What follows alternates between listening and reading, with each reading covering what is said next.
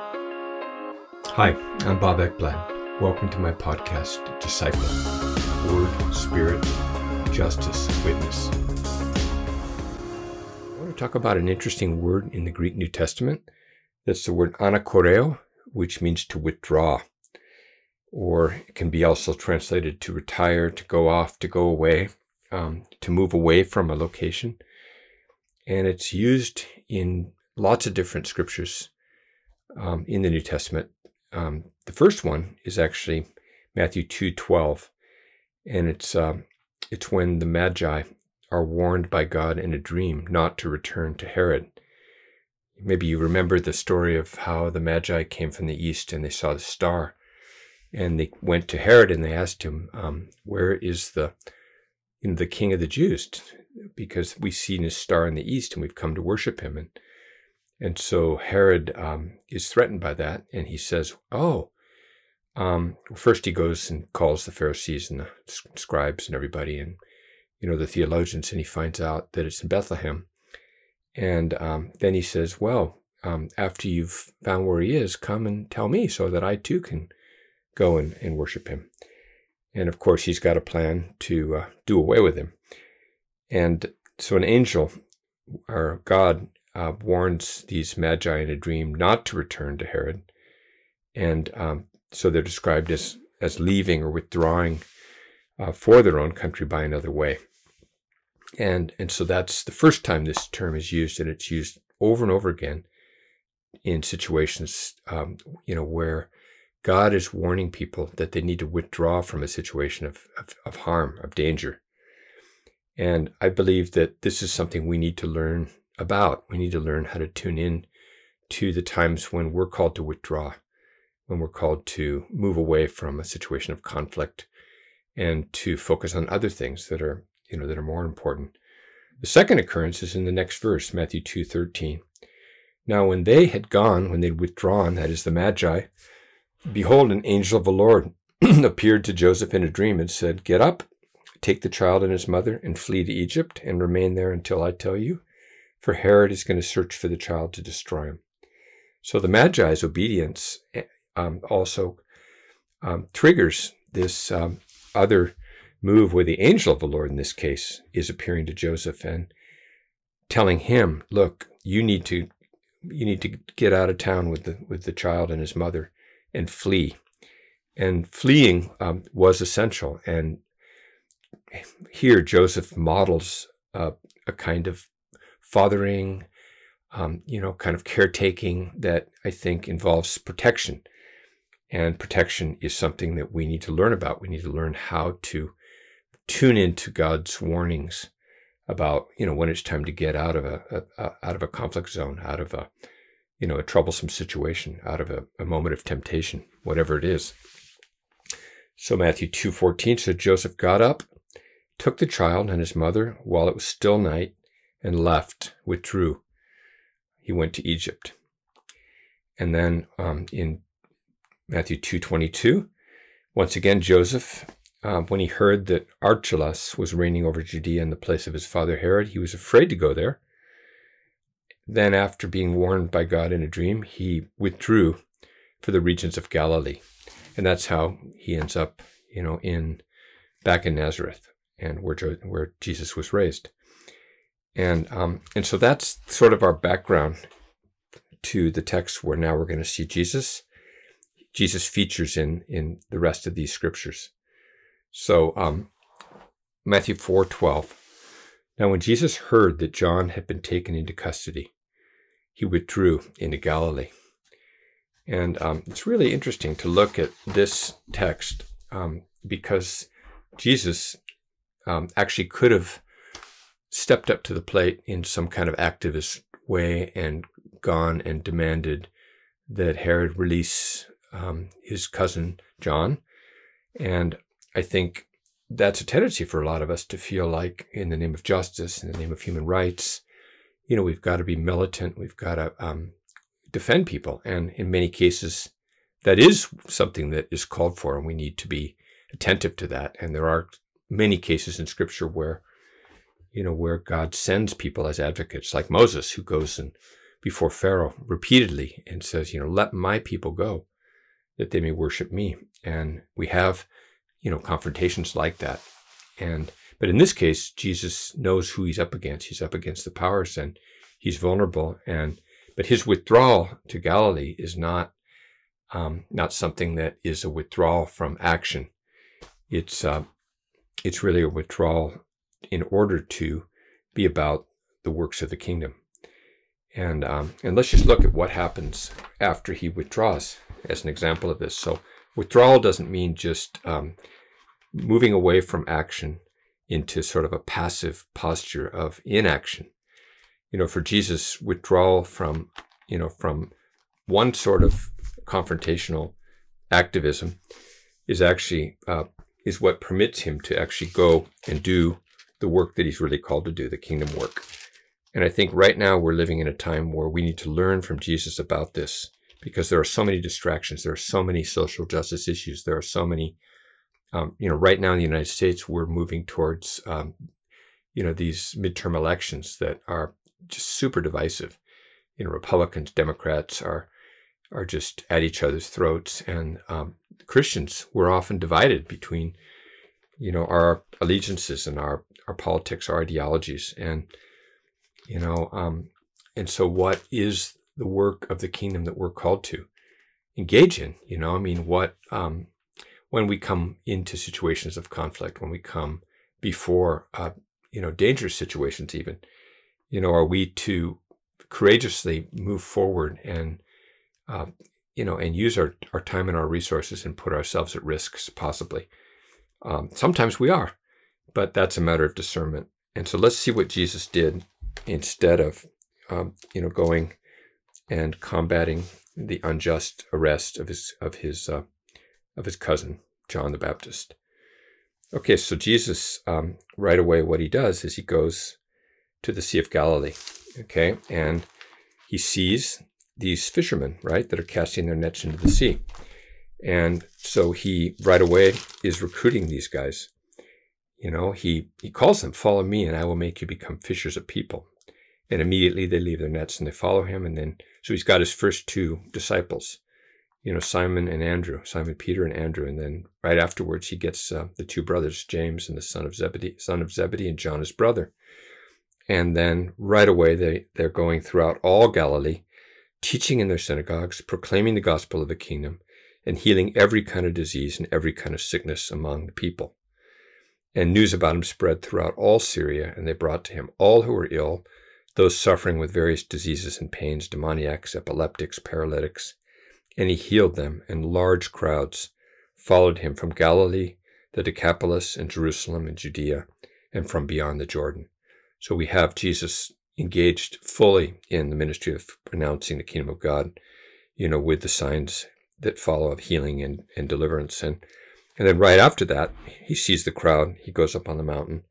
And after he sat down, his disciples come to him and and he teaches them. And we have, you know, the Sermon on the Mount, Matthew 5, 6, and 7. And, um, and then Jesus is just on to a fast clip. The next time we see Jesus retreating is Matthew 12, verse 15. And so in this case, let's see what happens. Matthew 12, um, verse 15. You know, we have um, Jesus is, he's, the, he's just healed a man who was um, who had a withered hand on the Sabbath, and he is uh, being confronted um, because the disciple, I mean, the Pharisees are, are asking Jesus, "Is it lawful to heal on the Sabbath?" And they're doing that specifically to entrap him, so that they can accuse him, you know, of breaking the you know the Mosaic law. And Jesus confronts them um, with a question: What man is there among you who has a sheep, and if it falls into a pit on the Sabbath, won't take it, hold of it and lift it out. How much more valuable then is a man than a sheep? So then it's lawful to do good on the Sabbath. And then he says to the man, Stretch out your hand. He stretched it out, and it was restored to normal like the other. And the Pharisees went out and conspired against him as to how they might destroy him. Okay, so Jesus is in um, danger right now because the religious leaders are you know, they've they went out and they're conspiring as to how they're going to kill him. And and so in verse 15, Jesus, aware of this, withdrew from there. And um, but once again, we see that when he withdraws, it's it's to engage even more fully in his mission. It's not to hide out or to um, be passive or inactive. It says many followed him, and he healed them all. Wow. Okay, so Jesus knows what his priorities are, and um, you know, rather than getting into a fight, rather than um, you know trying to overthrow the Pharisees and and exercise some kind of power response to the power that uh, they're conspiring, um, you know, Jesus refuses power and he goes in the direction of, you know, caring for the people. He withdraws and he heals everyone who follows him. And check it out in verse 16, he warns them not to tell who he was. And um, and so Jesus really goes sort of underground, covert, and he wants to, you know, um, really be about his movement, um, ex- extending his movement everywhere. And here's where we have the servant poem of Isaiah 42 cited um, almost in full, at least the first few verses. Behold, my servant whom I have chosen, my beloved, in whom my soul is well pleased. I will put my spirit upon him, and he will proclaim justice to the Gentiles, you know, to the non Jews, the nations. He will not quarrel nor cry out. Um, and it's interesting, that is not um, a direct you know, like citation from the Septuagint, and and it's not even um, what the what the Hebrew Bible says. This is Matthew's own special translation of of this text, and he's emphasizing not quarreling, you know, or um, you know, just being militant, I guess, in in terms of a you know a public outcry. Nor will he, nor will anyone hear his voice in the streets.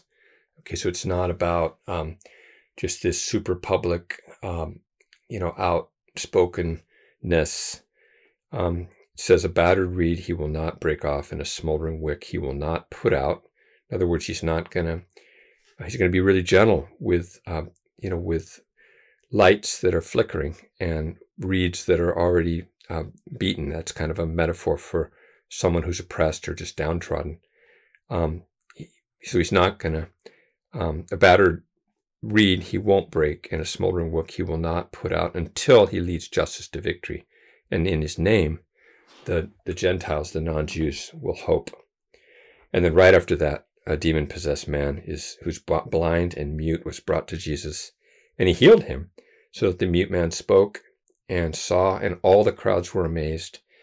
And and this just keeps going. There's this momentum of Jesus's um, engaging in his alternate um, reign, the reign of God on earth as it is in heaven.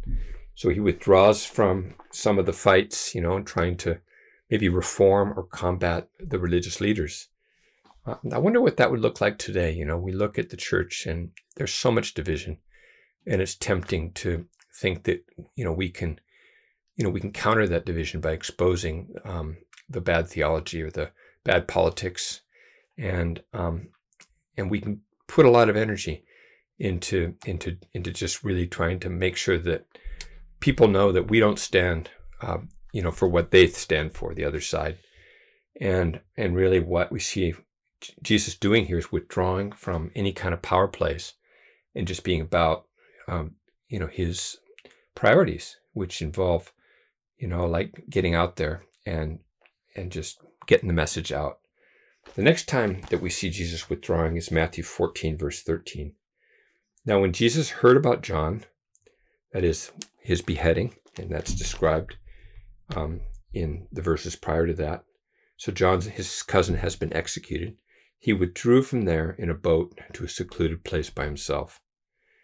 And and perhaps this was, you know, really because there was danger and, and also or or perhaps even more because he was he was grieving and he and he he just needed some solitude.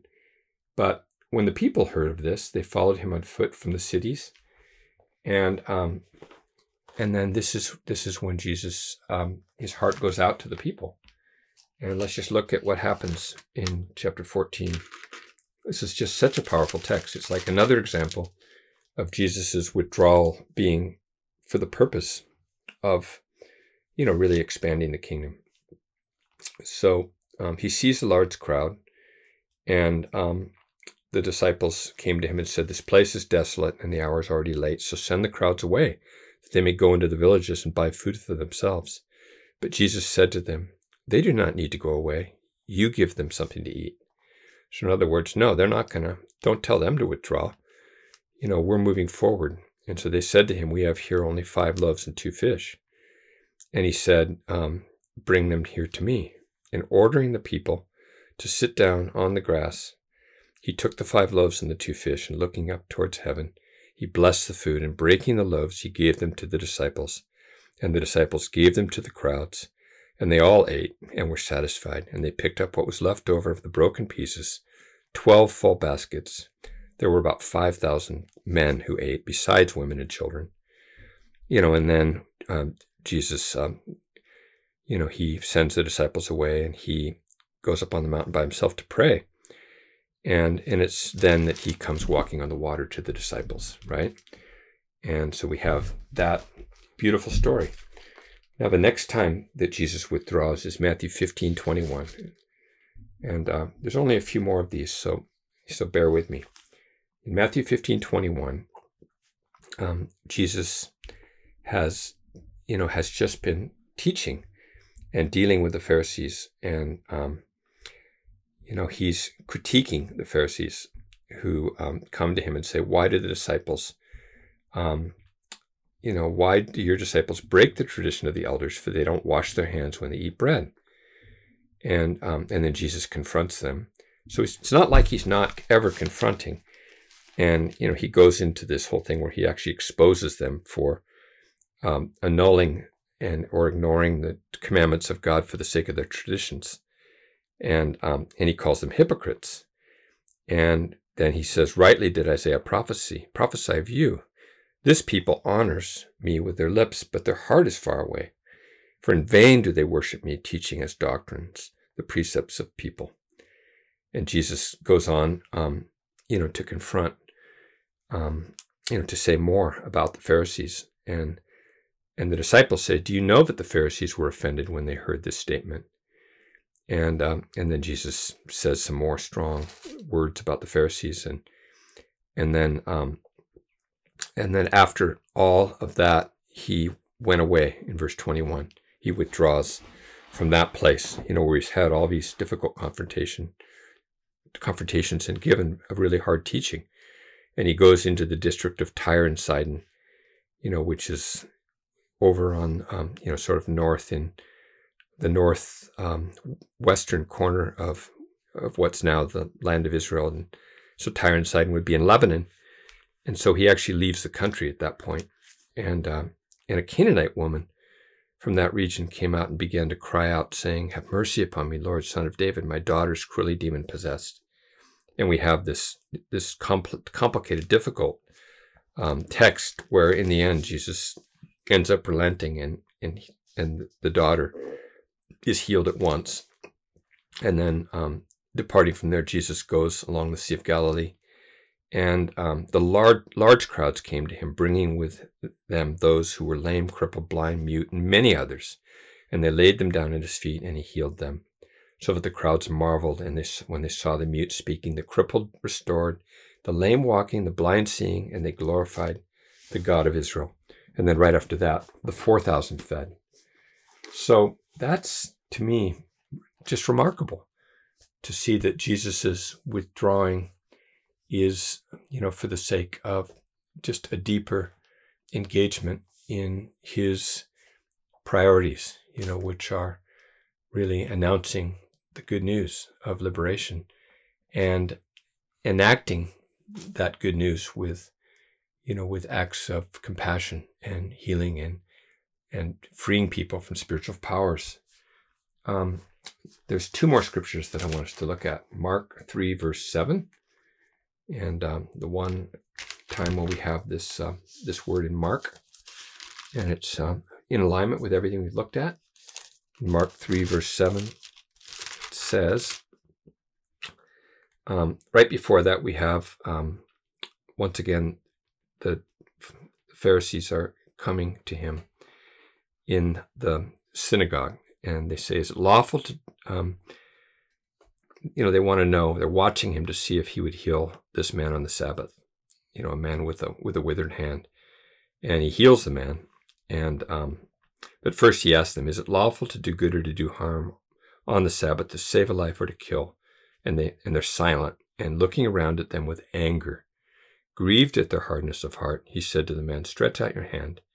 And he stretched it out. And just like in the Matthew text, the Pharisees go out and immediately begin conspiring with the Herodians, the very people that had killed John the Baptist, as to how they might destroy him. And Jesus withdrew to the sea with his disciples, and a great multitude from Galilee followed, and also from Judea and from Jerusalem and from Idumea and beyond the Jordan, and the vicinity of Tyre and Sidon. A great number of people heard of all that he was doing and came to him, and he told his disciples that a boat should stand ready and um, you know, for him because of the crowd, and so that they would not crowd him. For he had healed many, with the result that all those who had afflictions pressed around him in order to touch him. Whenever the unclean spirits saw him, they'd fall down before him and shout, You are the Son of God. And he earnestly warned them to tell no one. And then right after that, he chooses the 12 disciples. And then he goes into all of his teaching. Um, final text of the New Testament is John chapter 6, verse 15. This is a little bit different, but also similar. And um, John 6 talks about, um, you know, after Jesus multiplied the loaves and fed the 5,000 in John's account, um, it says, uh, Jesus perceived that they were tending to come and to take him by force to make him king.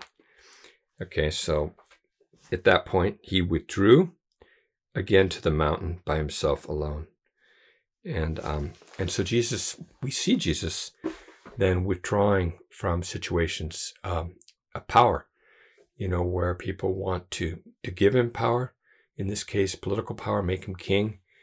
Um, in other cases, you know, we saw that it was, uh, you know, po- confrontations with, you know, with the powerful um, that maybe were getting out of hand and and Jesus refuses them. And um, anyway, I just uh, found myself really inspired by this because I just the the times we live in are there's so much conflict, there's so much division, there's so much um, that is polarizing us and um, and distracting us. And do we know when it's time for us to, you know, to step into a, a, a combat mode? you know, where we're confronting a situation of injustice. Um, you know, how do we know when it's God who's really calling us to engage, you know, with, um, you know, with a with a theology that we see as really harmful or you know, or an unjust practice, you know, or just a social justice issue? How do we know when we're to, you know, we're to confront something, and how do we know when we're we're to withdraw from that and to pursue another priority, you know, that would be the priority that, that the Holy Spirit is is revealing to us. Um, I want to I want to learn how to discern um, and be about withdrawing in in in the appropriate way, not as a way to be conflict avoidant, not as a way to be to refuse, um, you know, persecution that maybe be maybe is part of what it means to follow Jesus. I mean, he often was withdrawing because of the persecution um, that came when he confronted um, the powers. And so there's clearly a place for that. You know, I mean, he just right in the face of the religious authorities, he broke the rules. And, um, and that led them to want to kill him. And eventually they did. And in the end, he didn't withdraw.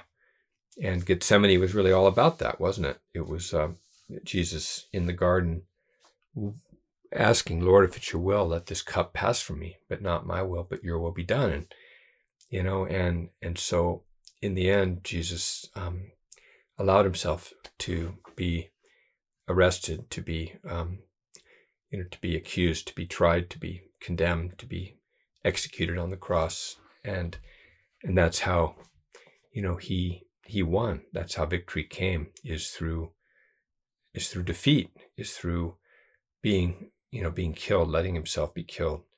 you know, he won by losing.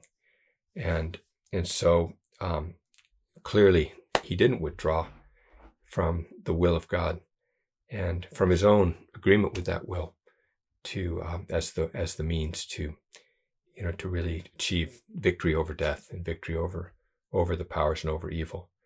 And, um, praise God for his, um, his way and for him and for what he's done for all of us. And let's pray. So, Jesus, thank you for your example here. And thank you also that we see people like Joseph and even before them, the Magi withdrawing and um, refusing to cooperate with the powers or to or to be entrapped and to be caught. And um, thank you, Jesus, for you know for Joseph who listened to the the angel of the Lord and who paid attention to the dreams that you gave him. And, you know, he pulled Jesus and Mary out of trouble and he, and he guided them back to a secure place where, um, where Jesus was able to grow up and, um, and come into his own and into his mission. And thank you, Jesus, for just your example of, of really being about the real priorities of the kingdom of God. We ask for the presence of the Holy Spirit to be strongly with us, guiding us and giving us the true discernment of what our priorities should be. We pray that you teach us how to withdraw um, when the time is right for the purposes of fruitfulness. In Jesus' name we pray. Amen.